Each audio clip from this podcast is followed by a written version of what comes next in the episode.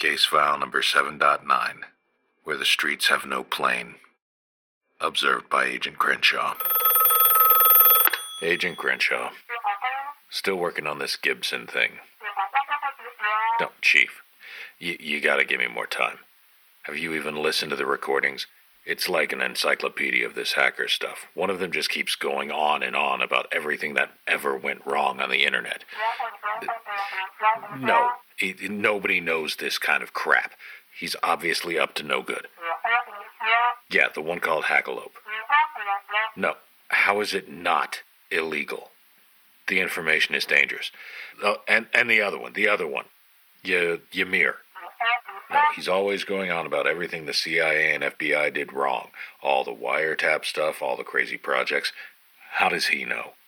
We already know he's infiltrated NASA, and I am this close to catching him skipping leg day. Now just ask yourself, Chief, what would J. Edgar Hoover do? Come, Chief, all I need is more time.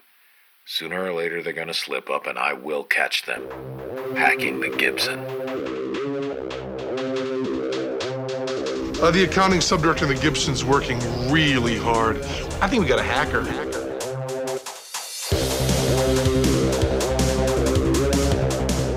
So we talked about the Keyhole program in a previous episode at some point, and in that, I think I alluded to the U2, um, Yes. and the topic of this episode being a focus on uh, Francis Gary Powers, one of the U2 pilots. Mhm.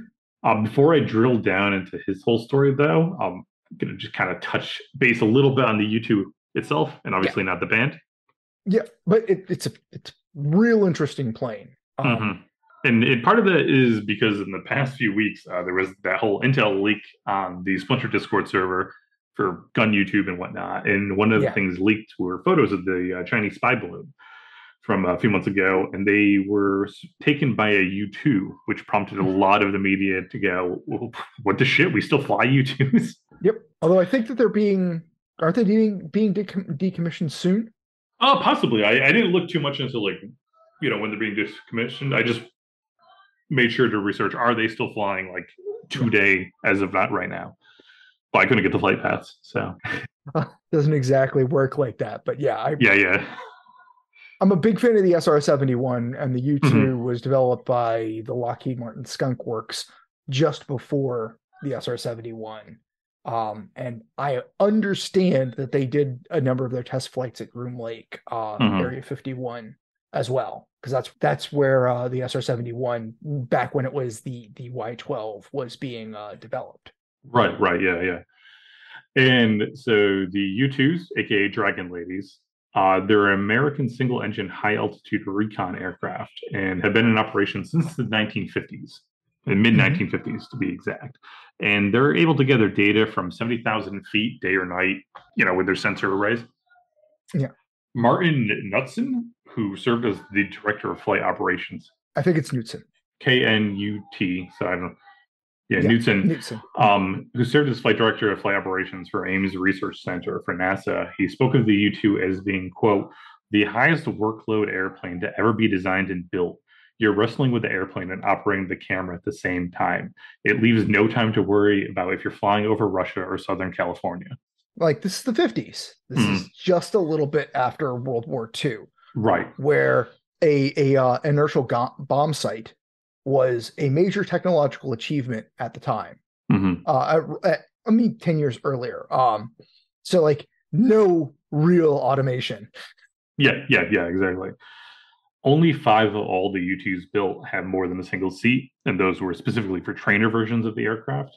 Mhm. And in order to maintain their 70,000 foot ceiling, early U2As and U2C models had to fly almost to their never exceed speed. Uh, the margin between their max speed and stall speed at that altitude was about 12, uh, 12 miles per hour. Wow. And they were always like pushing pushing back. Yeah, it's just that that's that's not a lot. Yeah. Uh, the, this little window uh, had the affectionate term of coffin corner given to it because breaching uh, either limit meant the airflow separation at the wings or tail of the aircraft. I I studied for, but never took my pilot private pilot's license. Oh, really? Uh, it's Okay. been a long. Mhm. It was a thing when I was when I was a kid. Uh, but so it's been a very long time since I read about it. But the U2 has very long wings. And, uh, yeah, it's more um, of a glider. Yeah, it's basically a glider with just enough engine and, and life support to keep somebody alive at 70,000 feet Yeah, and the exactly. craft in the air.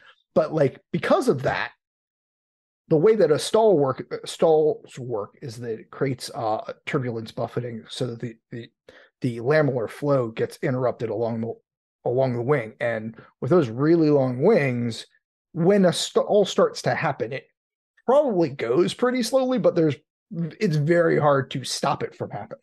Mm, okay, interesting. But I, uh, yeah, I probably should keep my mouth shut because I, I barely know anything about this. Yeah. So the pilots of these aircraft, um, they would wear partially pressurized spacesuits due to the partial pressurization in the cockpit. And they, during their eight-hour flights, would consume water and liquid foods through, a uh, ceiling hole in their face mask. But typically, they would lose up to five percent of their body mass on these uh, eight-hour missions that they would uh, endeavor to. Mhm. So there were also the cyanide pills, um, affectionately called the L pills, and these were offered to pilots before their missions. Uh, most of them refused to take these pills even on the missions. They wouldn't even take them in the capsule in, in, Mhm. in the in the plane with them. Wow. Yeah, but multiple reasons too. Uh, fun fact is, um, through a mix-up on a 1956 flight, uh, a pilot accidentally ingested an L pill, thinking it was candy. Oh, that's a problem. Yeah, this prompted them to make sure thereon after they put the L pills in special boxes uh, to avoid any confusion that hey, this is poison and will kill you. Note to self when when when when issuing cyanide pills. Mhm. Hopefully, Yeah. I'll never be in a position to issue or have a cyanide pill. Yeah. In, in 1960, though, the CIA actually realized that the pill breaking inside the cockpit could kill the pilot. So they destroyed the pills and put as a replacement a needle poisoned with a powerful shellfish toxin hidden within a silver dollar. And that was worn around the neck of the pilot, which is like some straight up James Bond shit. Was- so there's like, a silver dollar. Hmm. With inside it was a needle with fugu poisoning But on yeah, it yeah, probably fugu poison. Yeah, yep, yeah, exactly. Um, only one of these was ever made though, because the agency viewed it that like if this ever needs to be used, uh, our, our program is going to get canceled. So we may as well just make one, like whatever. So like you know, every time like a pilot would go out, they would just take the necklace, toss it on, and fly the plane. I have no words. I had never heard about that. I've seen you two in person. I never heard about that. yeah, I, I thought it was I thought that was very interesting. Um, so that brings us to Francis Gary Powers, um, Mhm. who was one such pilot of the U two. He grew up in a mining town uh, and, and enlisted in with the Air Force in 1950. He was assigned to be the uh, 468th Strategic Flight Squad at Turner Air Force Base, and he was an F 84 Thunderjet pilot at the time. In 56, he was discharged with the rank of captain, and then he hopped in on and joined the CIA's U 2 program as a GS 12. Mm, Okay. So the primary goal of the U 2 flights obviously were to do recon over the Soviet Union. Mhm. And the Soviets knew this was going on, but they lacked any effective countermeasure until 1960. Uh, coincidentally, on May 1st, 1960, Powers uh, left uh, Peshawar, Pakistan. Uh, his flight was to be the first attempt to fly all the way across the Soviet Union, going deeper into the country than ever before, and getting some shots on new targets for intelligence that they hadn't seen yet. Yeah. Powers was hit by an S 75 Dvina uh, surface to air missile over uh, Sverd- Sverdlovsk. I don't know if that's correct. Sverdlovsk. Yeah. Sverdlovsk. I Yeah. think I've I think I've heard of that place before. Okay. I can't swear to it. Too many too many consonants from my from my mouth. Um, after having 14 missiles launched at him, uh, one of those 14 missiles actually hit a MiG 19 that was sent to intercept him. huh. And its pilot, uh, Sergei Safronov, um, died later of the injuries after he ejected out of his plane by being hit by friendly fire. Wow. Uh, an Su 9 was also sent to intercept Powers U 2, and it was directed to basically just ram into him because the Su 9 was an unarmed aircraft. But it wasn't able to do this because of the just drastic speed difference uh, between the two. The it was an airspeed difference. It wasn't a um a, a as in like the the uh, pilot just couldn't get a beat on him because it was Mhm. going so slow. Yeah, yeah, exactly. That's hilarious. Yeah, the U two, um, the Powers was uh, piloting was hit um, as it was going through the uh, is it the Ural region or Ural region? Ural. Ural region, uh, causing the aircraft to spin around upside down, um, kind of go sideways and start like oscillating like a top. Mhm. Um, Powers was unable to activate the camera self-destruct mechanism before he was thrown out of the plane after he released the canopy and his seatbelt. Uh, I saw a reference that he, he wrote a book, and in it he kind of, I think he said that there was a mis- you survived. yeah, exactly. there was a misunderstanding that I think they thought activating the self-destruct on the camera would actually destroy the plane. So he had popped the canopy and kind of got his Mm. seatbelt done, you know, because he was ready to bail out as soon as he did it. Um, but you know, that, that was not the case. It was only going to destroy the camera itself.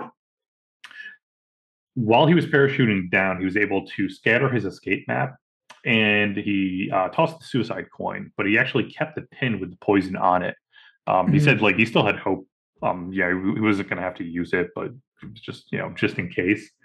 Mhm. Uh, as soon as he hit the ground, he was immediately captured and uh, taken to prison in Moscow.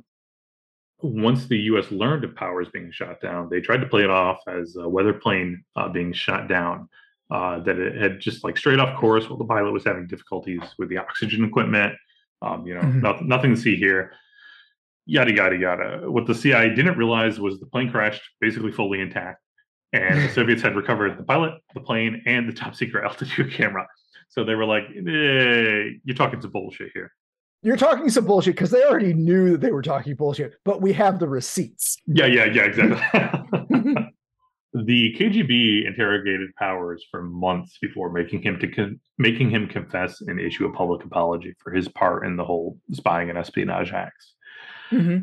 The U.S. media back home, uh, once the White House turned around and said, "Like, yeah, this is actually what happened," uh, they portrayed Powers as a hero, and in Mhm. fact went so far as to, to showcase him as this iconic man who he never smoked or touched alcohol in his life, uh, which is very strange because Powers both drank and smoked socially, like as most, most people did. So it's very weird that they kind of like focused on that.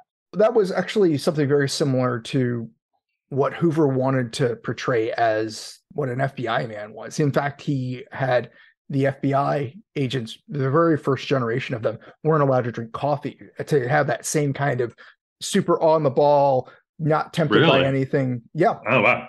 or at least that's what I heard. I will. That's Mhm. definitely one of those that I heard anecdotally. Um, I forget where it wasn't on something that I read for uh, that I for sure read. Um, right, right. but uh, that was at least a a report by by a by a former agent.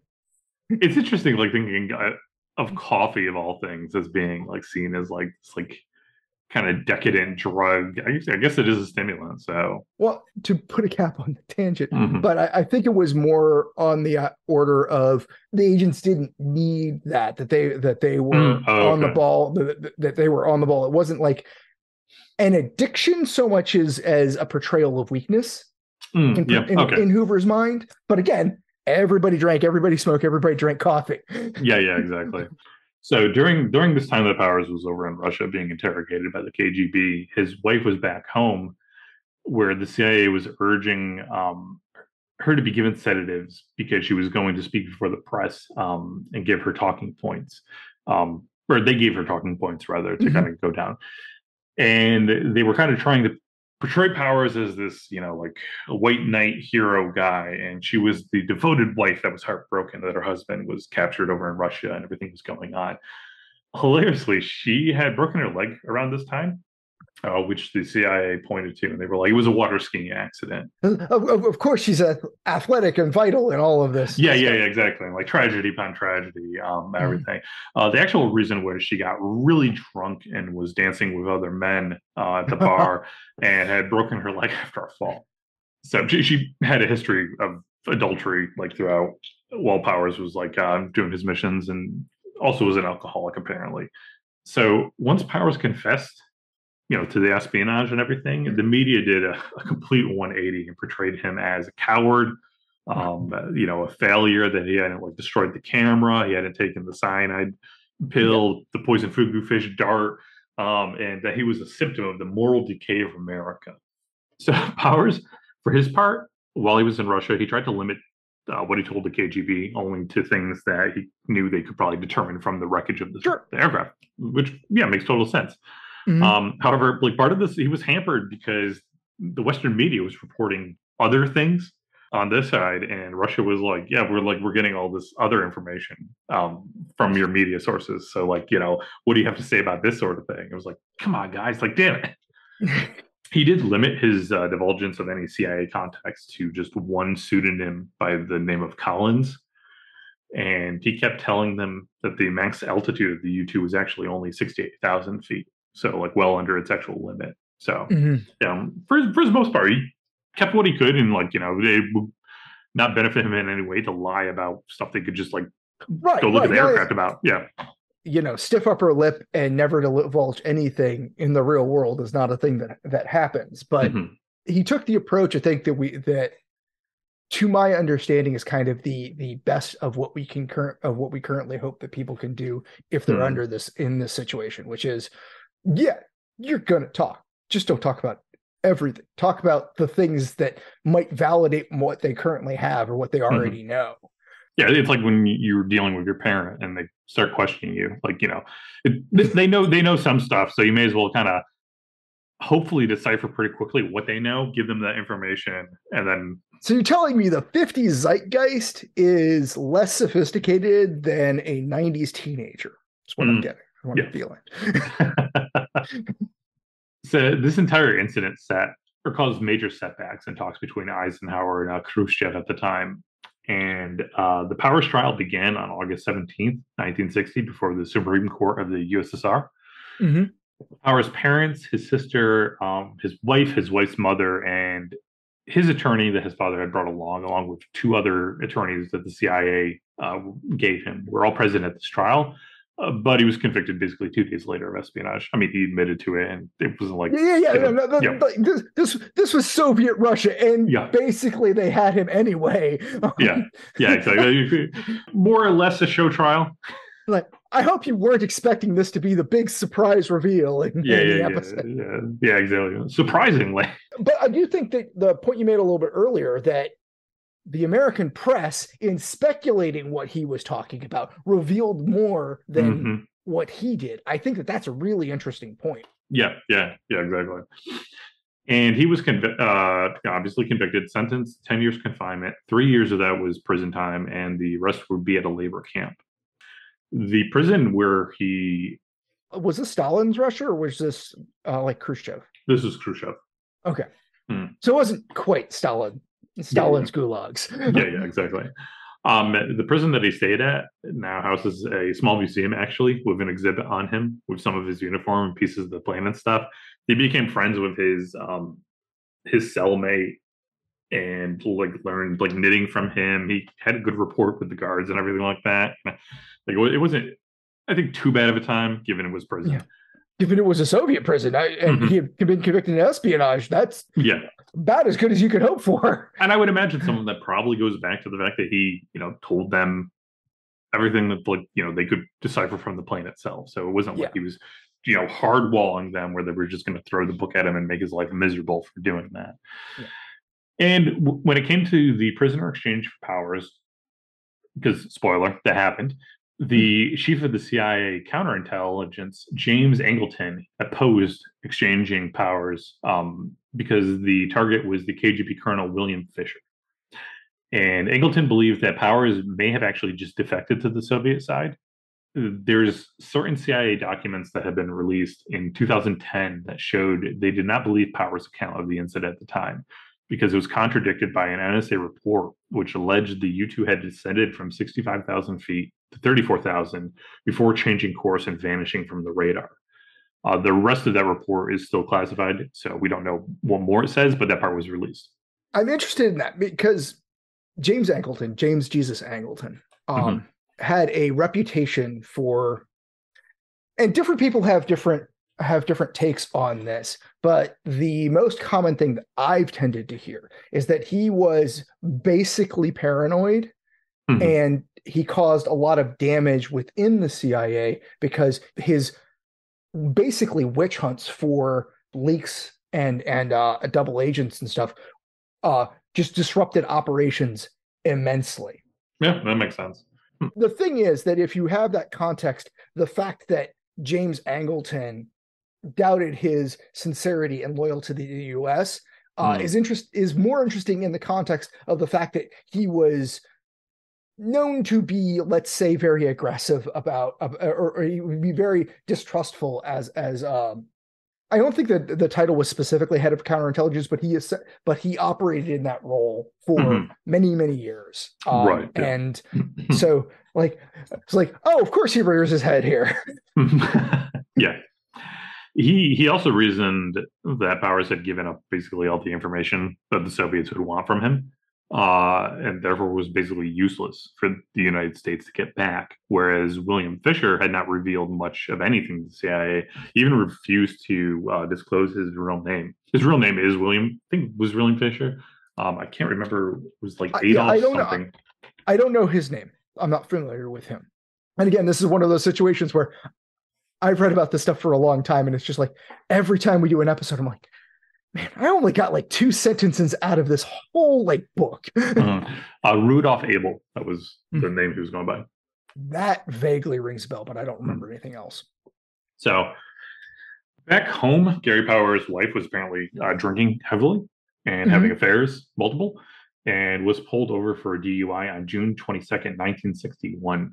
In order to avoid any bad publicity, doctors were by this uh, were tasked by the CIA to arrange for her to be committed to a psychiatric ward in Augusta, Georgia. Uh, eventually, she was released to her mother, but the CIA became very concerned that Gary might learn of everything going on back home and divulge more to the Soviets in desperation. Mhm. So this eventually led JFK to approving the exchange, even against um, Engelston's um, recommendations yeah recommendations. So Powers and a U.S. student, uh, Frederick Pryor, were exchanged for William Fisher. Uh, Pryor was turned over to U.S. authorities at Checkpoint Charlie uh, Mhm. due to a bunch of stuff. And Powers was exchanged for Fisher on the uh, Glienicke Glienicke Bridge. I if they say it. uh I should remember that I should know this one. Checkpoint Charlie, uh, for those who don't know, is the the bridge between East Germany and West Germany. Mhm. Checkpoint Charlie is is the checkpoint on that on the uh, bridge between the two sides. Yeah. Upon arriving home, Powers was immediately criticized for not activating the self-destruct of the camera and for not using his poison coin. Um, you know, the media just kind of lambasted him. He was, though, debriefed by the CIA and the Air Force for you know a long period of time. But it was found that he had lived up to the terms of his employment and instructions in connection with his mission. Uh, you know, they found nothing wrong with anything he had done. And on March 6, 1962, he appeared before a Senate committee. Um, You know, multiple senators who, you know, basically were just like, "Yeah, like you're a hero. You did what you had to. We got you back. Like we commend you." Mhm. On August 14th, 1962, Powers sued for divorce, claiming abuse from his wife, um, both physically and mentally. And he married Claudia Downey, who worked on after his death to help preserve his legacy, um, you know, of who he was. Powers died on August 1st, 1977. He was Mhm. piloting a helicopter for LATV KNBC over the San Fernando Valley while they were recording uh, brush fires. They had gone out, were recording these, and were coming back home um, when the helicopter crashed. Apparently, the helicopter ran out of fuel, which people kind of cited were like, you know, really? But what had happened, according to Powers' son, was a mechanic had repaired a faulty fuel gauge and had not told Powers about it. So he misread the fuel gauge, thinking it was still Uh, faulty and thinking he mhm. still had fuel in it. And it's also noted that at the last moment, as he was descending down to the landing, he realized there were children playing in the field that he had chosen to land in, and he didn't Mhm. want to land on these children. So he diverted the helicopter. And in doing that diversion, he compromised his landing um, and caused the helicopter Sure. to crash. So he is now buried in Arlington National Cemetery as an Air Force veteran. Absolutely. I, I thought this was also very interesting because there's certain points here too, like people, you know, still to this day criticize him for not taking the cyanide pill, not taking, you know, doing Mhm. this or that. And it's very interesting to just kind of look into the full scope of things, being like, oh, no pilots even like brought it with them on the mission. Like that was, Yeah. you know, not a thing. No one was going to ever, you know, use the cyanide pill. well, for one of my inevitable tangents, there, uh, I brought up the book Command and Control before that Hmm. talked about the Damascus incident, which was which was basically a nuclear missile silo, uh, a, a Titan missile silo, I believe, that uh, blew up and good. And Mhm. in there, they talk a lot about when this is strategic air command. So they're so like everything's a checklist, everything's by the book, and then you hear all of this stuff of things that folks did to like get the job done or deal with a procedure that was onerous or a pain in the ass stuff like that and it's just and and you get that in other stories and other places and like there is a degree to which you can write it up but things are not actually going to happen that way right. the misunderstanding between knowing if the self-destruct was going to just burn up the plates or like burn up all of the film Mhm. burn up the the camera or blow up the whole plane that's the kind of thing where even if you tell somebody given the situation they're in there might be like a mythology between the pilots where they where even if you tell them it just blows up the camera they still don't trust it Sure, right, yeah. No, that makes sense. Like you you were also referencing the fact that like this is like, you know, 1950s, 60s. Like Mhm. even if it was designed just to burn up the camera, you're flying this glider with like, you know, an engine on it at 70,000 feet. Right. Who's to say that's only the thing that yeah, this is up? not a commercial airliner that's been tested to the nth degree and has been in service for uh, for you know decades. This is Yeah. no, we think this is what it does. Nobody's Mhm. actually tried it like in the heat of of of of having to do it in an emergency, yeah, but yeah. we're pretty sure it works. Like we we've we've tested it some. Yeah, we tested a few times on the ground. It works. Uh, Trust said it'll work as you're you've been hit by a missile and your plane is careening towards the uh, the Yeah. ground.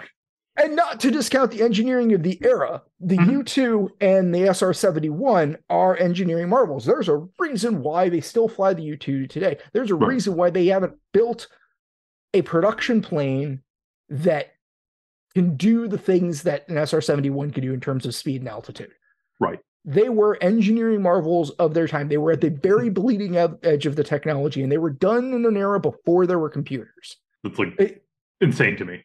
and this is the whole like history of technology you have to change your frame of mind and your perspective to what was possible at the time because Mhm. comparing it to modern manufacturing tolerances modern ability to model things and calculate things on a computer and actually modern materials technology it's so different and i mean you and i being in middle age have at least have some perspective on on this but Mhm. you get too much younger than us, like the people who like don't remember a time before the internet, and the idea of a production car being like the cars in the 50s as they Mhm. came off the line, ever being sold to you know people with no seatbelts and stuff is Yeah. shocking. Yeah. Um, like here, here, sit in this like giant block of steel, and just hope to God you don't hit anything.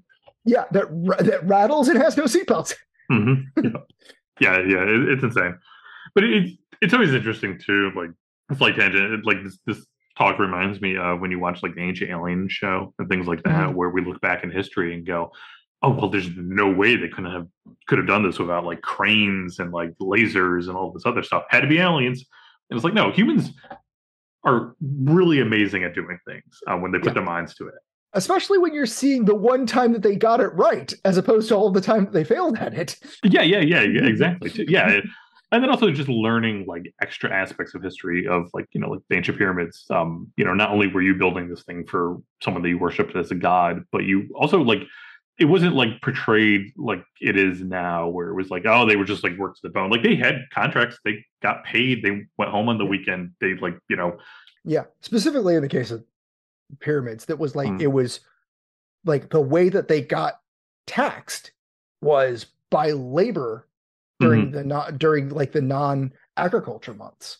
Yeah, yeah, exactly. Yeah, and it was like, okay, what are you going to do during then? Like, you're going to build something for the guy you worship as a god, and also be like get fed and housed. Like, that's Yeah. kind of a no-brainer. So, yeah. Anyways, that is the story of Gary Powers. I hadn't heard a lot of that. I, I the the James Jesus Angleton cameo was was was was especially fun.